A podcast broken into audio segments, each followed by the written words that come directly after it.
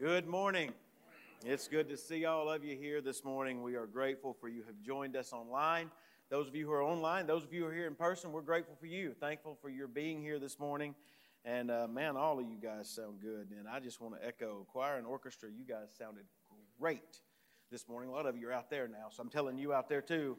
But all of you up here, you sounded great this morning, and I'm very appreciative of that. If you've got your Bibles with you, and I hope that you do, please take them and turn with me to the Gospel of Matthew and to chapter eighteen. Matthew chapter eighteen. Today we're going to consider a parable that Jesus told uh, in response to a question about forgiveness that was asked by Peter, one of his disciples. Now, a parable is just simply, it, it's a simple story that is told to communicate a, a main point, a, a, a crucial and a, a significant point. And Jesus often used parables. Uh, he, he taught in parables quite regularly. In fact, he uses two here in Matthew chapter eighteen. But he used uh, this parable that I want us to look at this morning at the end of chapter eighteen to address Peter's question with regard to how often he was supposed to forgive somebody who had wronged him. Now, I should point out to you that Peter's question that he asked Jesus didn't just come out of the blue. Rather, it came in the context of Jesus' teaching about relationships. Specifically, Jesus taught about the high value that he placed upon relationships and the high value that his followers needed to place upon relationships. In fact, that high value is, is communicated in, a, in a, a first parable that he told here. And up in verses twelve and through fourteen, he tells about a parable of, of a man who had a hundred sheep. And, and one of those sheep went astray. And Jesus describes that the man left the ninety-nine sheep that he had in the fold, and he went out to search for the one sheep that went astray. And in that parable, Jesus centers in on the joy that this man experienced when that one sheep was finally found. In other words, the high value that Jesus placed upon relationship is illustrated in the great risk that the man took and by his willingness to go out to seek that one lost and straying sheep. And what becomes clear in that parable is that in the eyes of the great shepherd, there are There are no unimportant, there are no expendable sheep. Now, that theme is developed further in the next section of the chapter.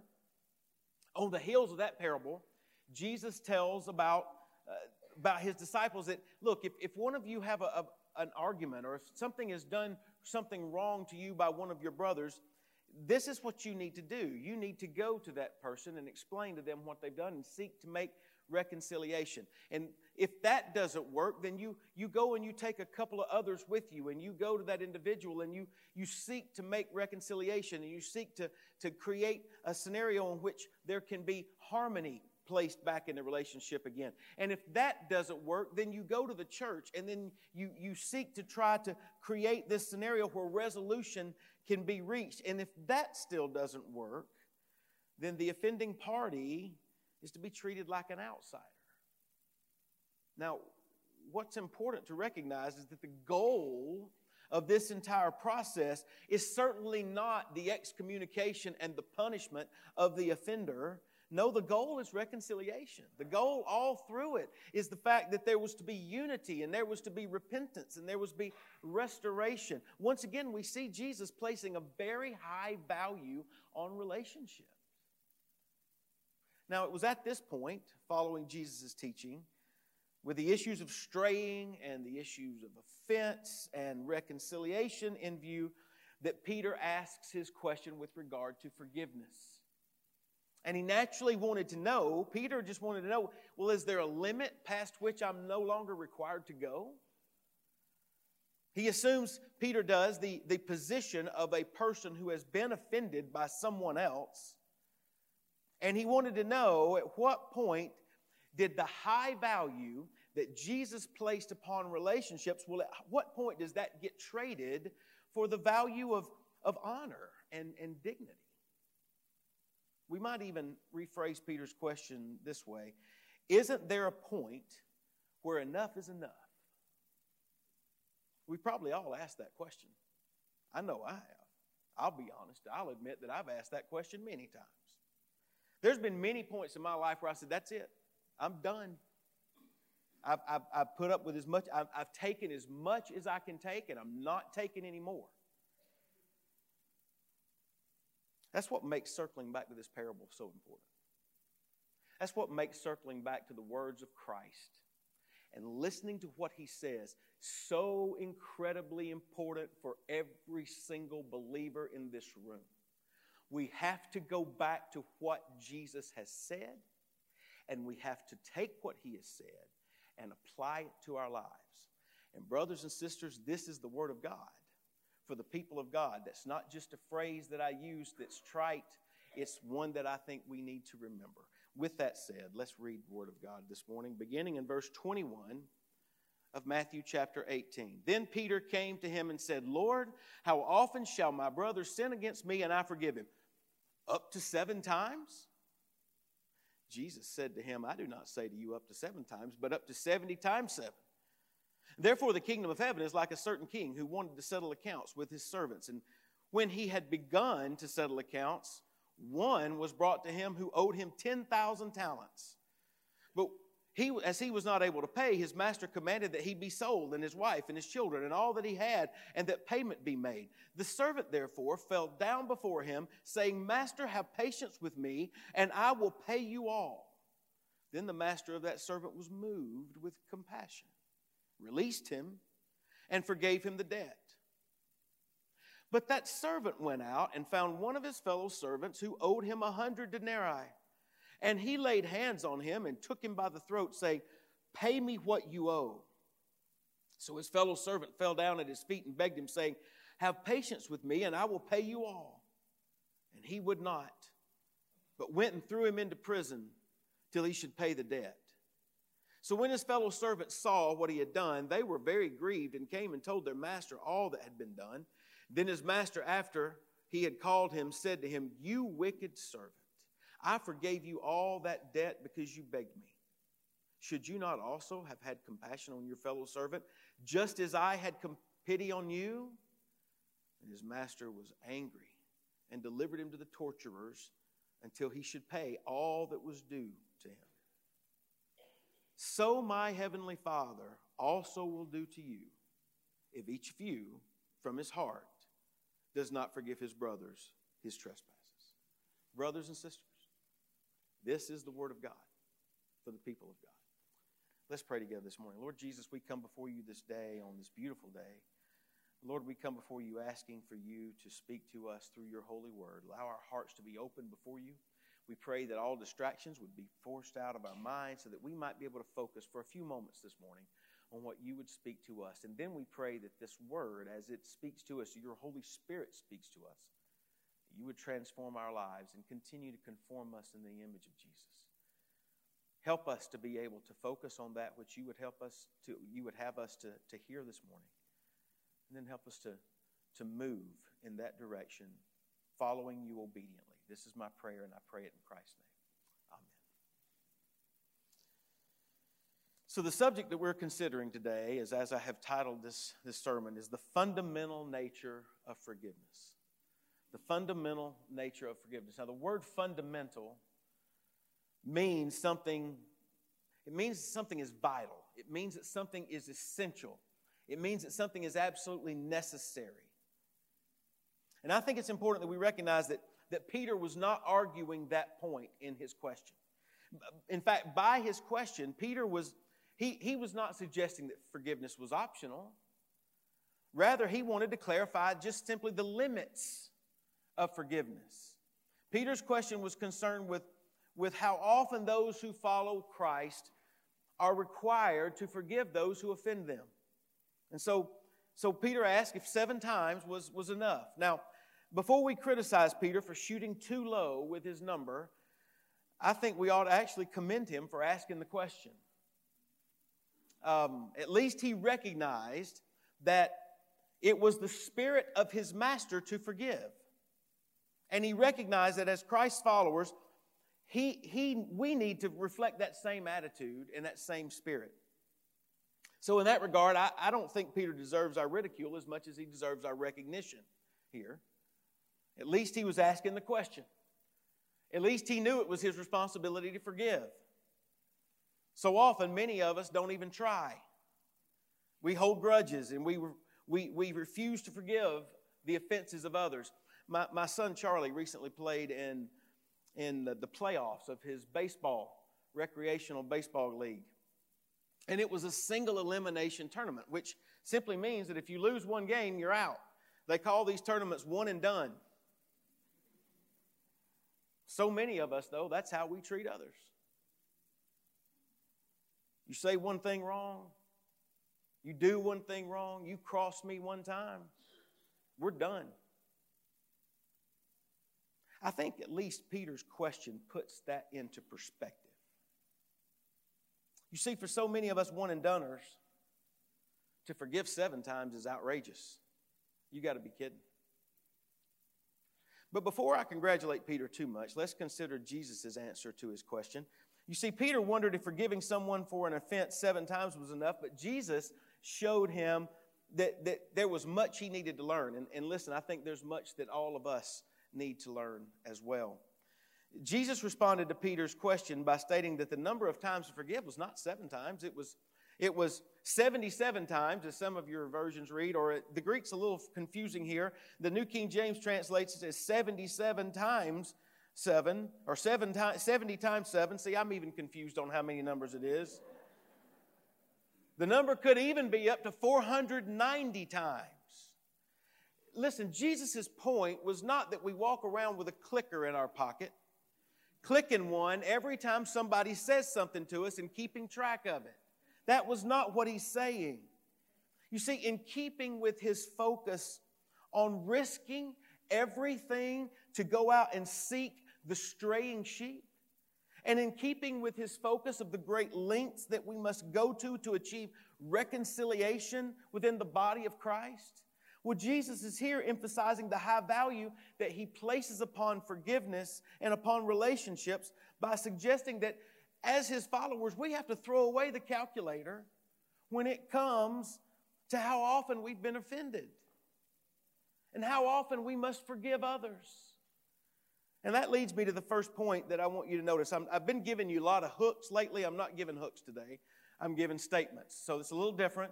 But here's some statements that I'm going to give to you today that I think are borne out by this text. And the first statement is this: Christ-likeness necessitates that we always be willing to forgive others.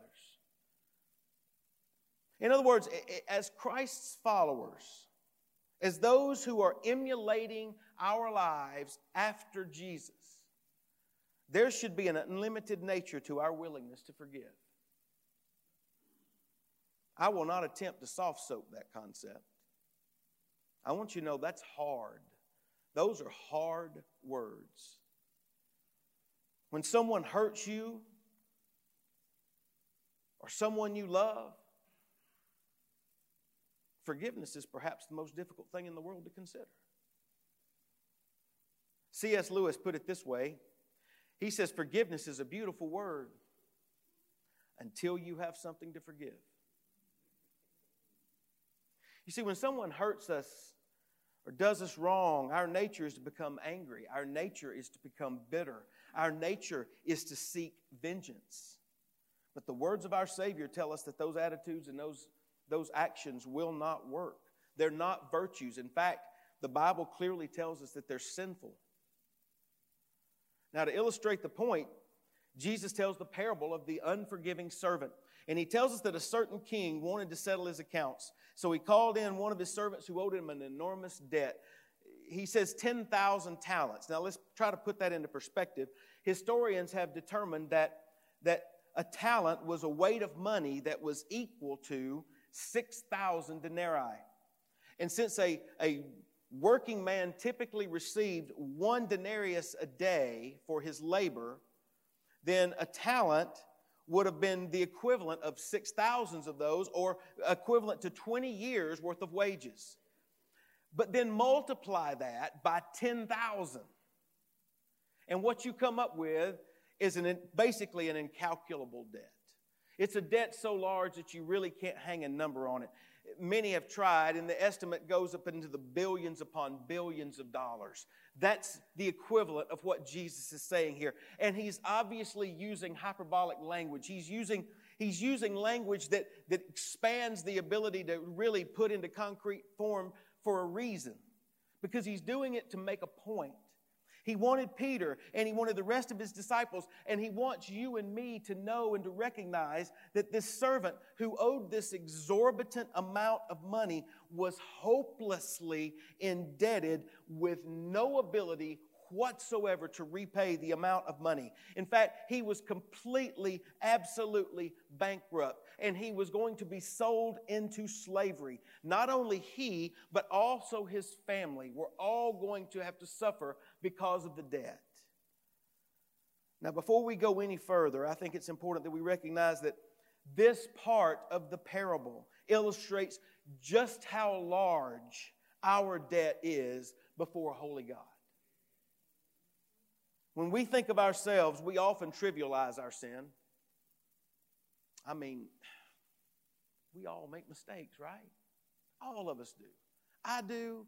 You do. We even state it right here. We did earlier this morning that we are not a perfect church, because every single person from the pastor all the way down are fallible. We are, we are people who make mistakes. And so often, because that is our understanding, we may tend to trivialize it. I mean, nobody's perfect, right? It's not that big a deal. But listen, sin is no small matter to an absolutely righteous and perfect God. Sin drives a wedge between us and God that we have absolutely no ability to remove on our own. And that sin destroys our relationship with Him. Furthermore, sin places you and me in a position of spiritual bankruptcy. We owe a debt that we cannot pay and could never pay back if we had an eternity to try. So make no mistake about it, because of our own sin, we must, we have to see ourselves in this servant who owns, who owes a debt so large that he cannot pay it back.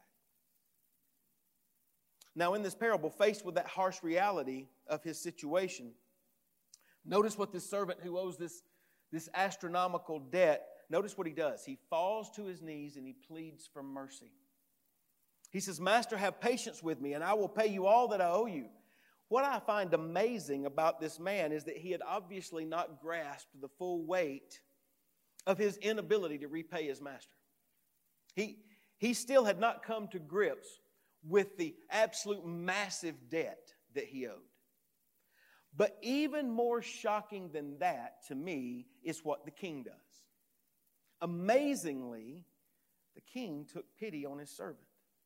Jesus says that the king was moved with compassion, and as a result, he released his servant from his debt and forgave him all that he owed.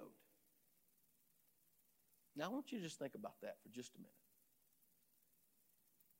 The king instantly forgave his servant and canceled his massive and incalculable debt. Why? Why would he do that? What reason could there be for such a merciful act? Well, Jesus tells us. Compassion. Compassion. You and I cannot miss this point. Jesus intends for us to see ourselves here. Our sin amasses a debt that we cannot ever hope to pay, but God has forgiven us through Christ, and He has done it because of His compassion towards sinners like you and me. And our debt has been canceled. It's been erased. It's been completely forgiven. I don't know if your mortgage company's calling you up and telling you, you know, hey, that, that money that you owe on the house, hey, let's just forget about it. We're just going to send you the we're just going to send you the deed and everything's going to. I don't know how many that's happened to you, but it's never happened to me. That doesn't work. That that doesn't compute. But God, God deals in compassion. Psalm one thirty, verse three says, "If you, Lord, should mark iniquities, O Lord, who could stand?" Now, if we just were to camp out right there on that verse for a little bit, and by the way, Psalms are coming back, but we're not there yet. But when we get back there, we'll camp on those kind of verses. But if if if God just were to take an account of Craig yesterday, and he were to mark all the iniquities in my life, how could I stand before him? How? I, I have no standing before him. Neither do you. That's the first part of that Psalm one thirty. But then verse four says this, but there is forgiveness with you. That's the, that's the good news. The bad news is we have no standing before God. The good news is, but there's forgiveness with God. Now let me point out that if as Christ's followers, back to our parable, if we are to emulate him and our pattern of life needs to follow his pattern, then as we have already determined, Christ-likeness necessitates that we are always going to be forgiving. And furthermore, we must recognize that Christ's compassion toward us must serve as the model for how we treat others. In fact, that's the second point that I want you to see. The second statement on your outline this morning is this: Christ's compassion serves as the model for all forgiveness.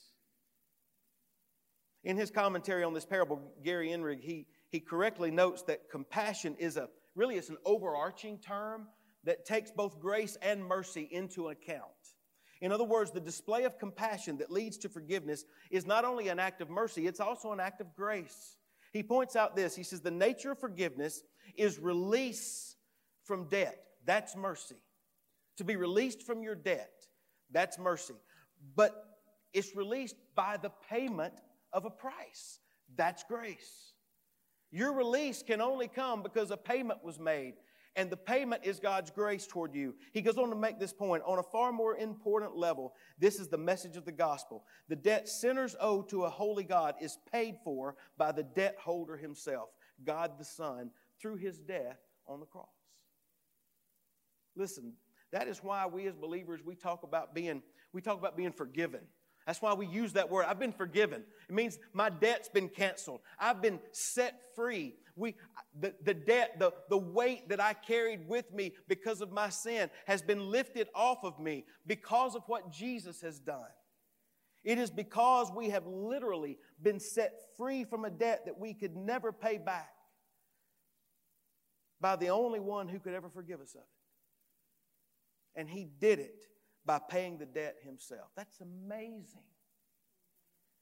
And that's the good news for all believers. Listen, if you, if you are a Christian this morning, that is your story.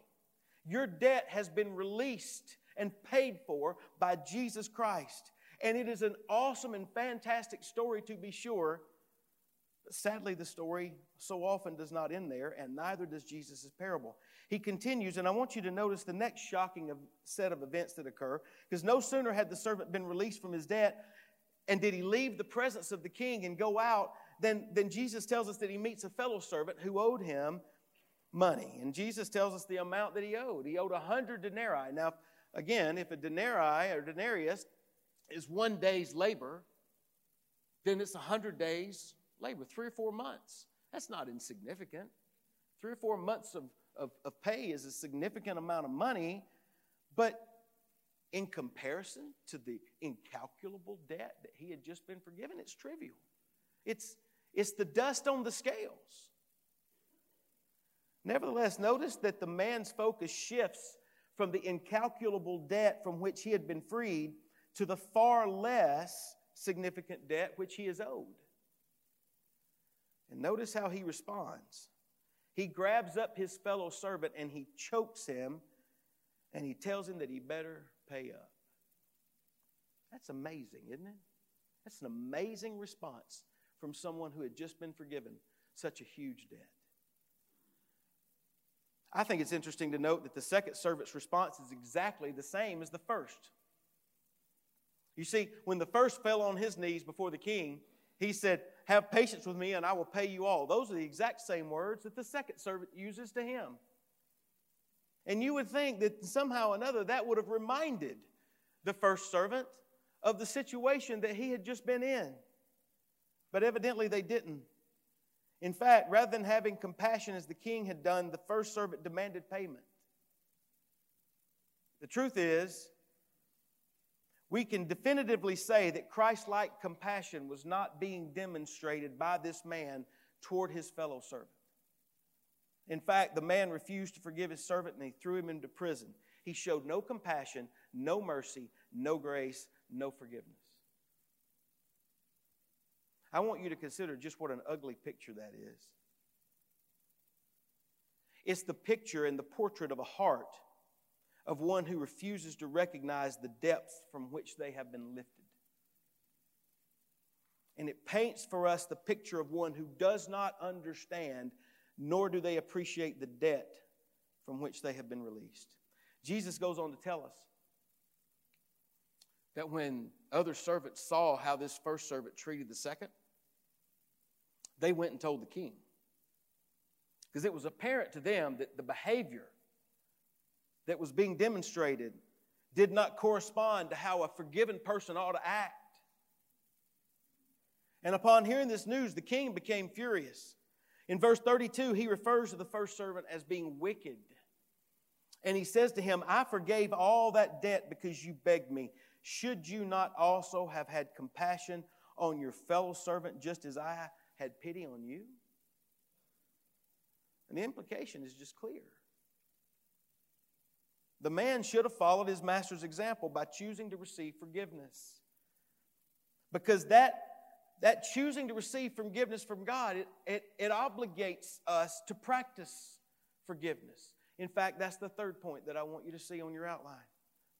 Choosing to receive forgiveness obligates us to practice forgiveness. Listen, our Lord's compassion, His, His display of grace and mercy, that does not free us from our responsibility. To the contrary, it creates a demand. It creates an obligation. Compassion received means compassion must be displayed. Christ-like compassion that leads us to forgive those who have wronged and hurt us is not an option that we can choose if we want to or if we feel like it. Rather, it is an obligation for believers who have themselves been forgiven. The Apostle Paul tells us this exact thing in Ephesians four, verse thirty-two. He says, be kind to one another, tenderhearted, forgiving one another, just as God in Christ forgave you. Brothers and sisters, the Scriptures are clear. Forgiveness is not an option for believers. It is our practice because we have been forgiven. To quote C S Lewis once more, he says, to be a Christian means to forgive the inexcusable because God has forgiven the inexcusable in us. Now, you may protest, and you may say, but Pastor, you have no idea what's been done to me. You don't know what she did. You don't know how he hurt me. You don't know how long it went on. It's too painful. It happened way too many times, and it hurts too much.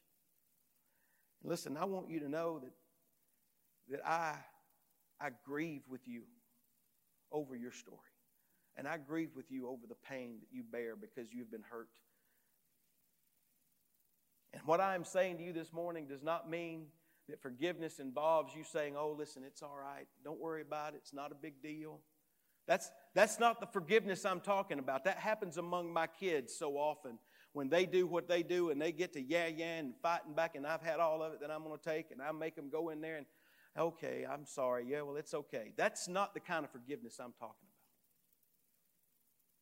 Listen, I'm also not saying that because you forgive somebody, you become a doormat that they can just walk over again and again and again without any sense of accountability whatsoever. No, I think, I think forgiveness demands accountability. It's at its heart.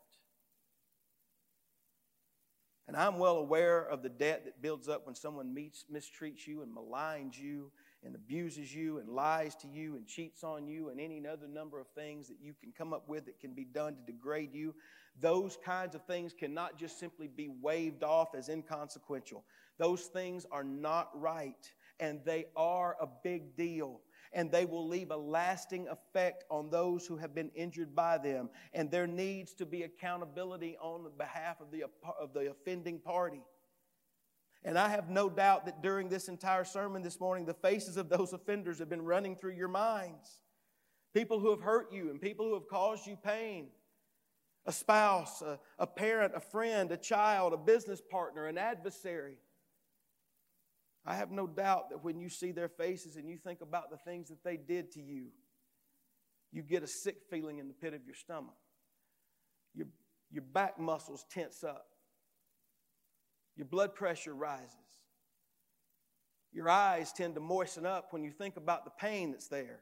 The truth is, you probably are sitting there thinking to yourself, I don't think I can forgive them for what they have done or for what they have done to those that I love. And you hear what Jesus says here in Matthew eighteen about forgiveness, and you struggle with it, and you wonder, is there really a possibility out there for me to be able to forgive those persons? And I want you to know there's only one answer to that question, and it comes in the cross. You see, the cross is where you and I receive forgiveness. And the cross is where we learn how to forgive.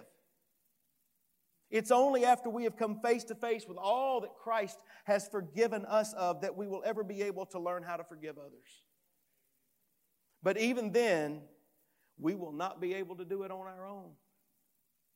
Left to ourselves, we will surely fail. And that is why the cross is so important. Because through the power of the cross, Christ works in and through us, and He enables us to forgive the most heinous and the most unforgivable offenses. On our own, we will never be able to truly forgive others. But as Paul says in Philippians four thirteen, in I can do all things through Christ who gives me strength. When we humble ourselves and when we ask for the Spirit of God to help us, He will do so. He will provide us with the strength that we need to forgive. But when we refuse to do so, when we make the decision to withhold compassion and forgiveness from those who have wronged us, well, we put ourselves in a very bad situation. In fact, the parable Jesus tells us that the king became so angry that the man who received forgiveness and refused to practice forgiveness in return, that he delivered him to the torturers until he should repay that was due to him. So the man who had his debtor thrown into prison gets thrown into prison right next to him. And he's tormented in the very same way.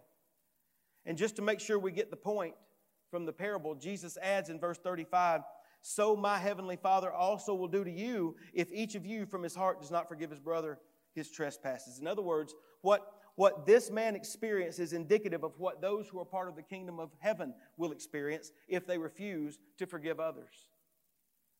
Now, this part of the parable I don't think needs to be pressed too far as to suppose that Jesus is saying that those who have been forgiven can suddenly be unforgiven and, and can suddenly lose their salvation. No, John ten, twenty-seven and twenty-eight, Jesus said, "My sheep hear my voice, and I give them eternal life, and they shall never perish, neither shall anyone snatch them out of my hand." The Apostle Paul says in Romans eight, verse thirty-eight and thirty-nine, "Nothing shall be able to separate us from the love of God, which is in Christ Jesus our Lord." Jesus is not talking about our salvation here, but He is saying, listen, He is saying that if it is true that Christ-likeness necessitates that we be willing to forgive others,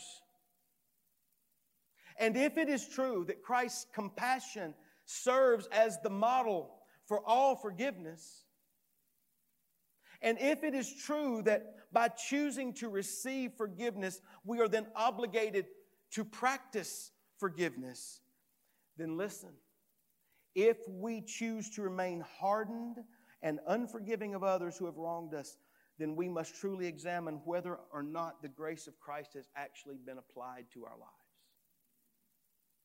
Nancy Lee DeMoss has written this in her book on forgiveness. She says, "Those who remain intransigent or stubborn in their unforgiveness give no credible evidence that they have ever been forgiven themselves."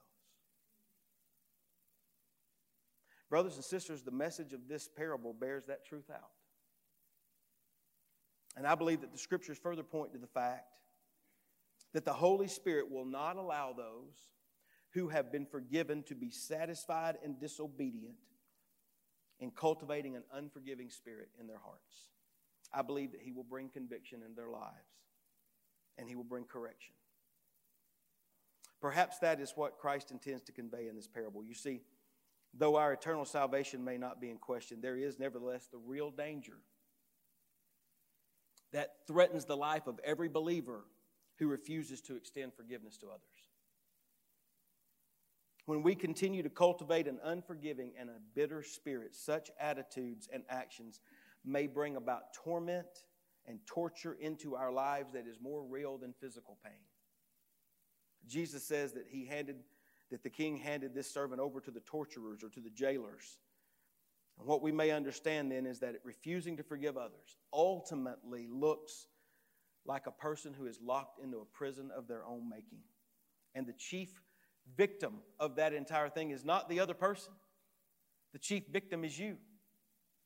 As the old saying goes, refusing to forgive and remaining bitter is like drinking poison and expecting it to kill the other person. I love the story of Robert E. Lee when, after the Civil War, he visited a lady who took him to the remains of this grand old tree in front of her house.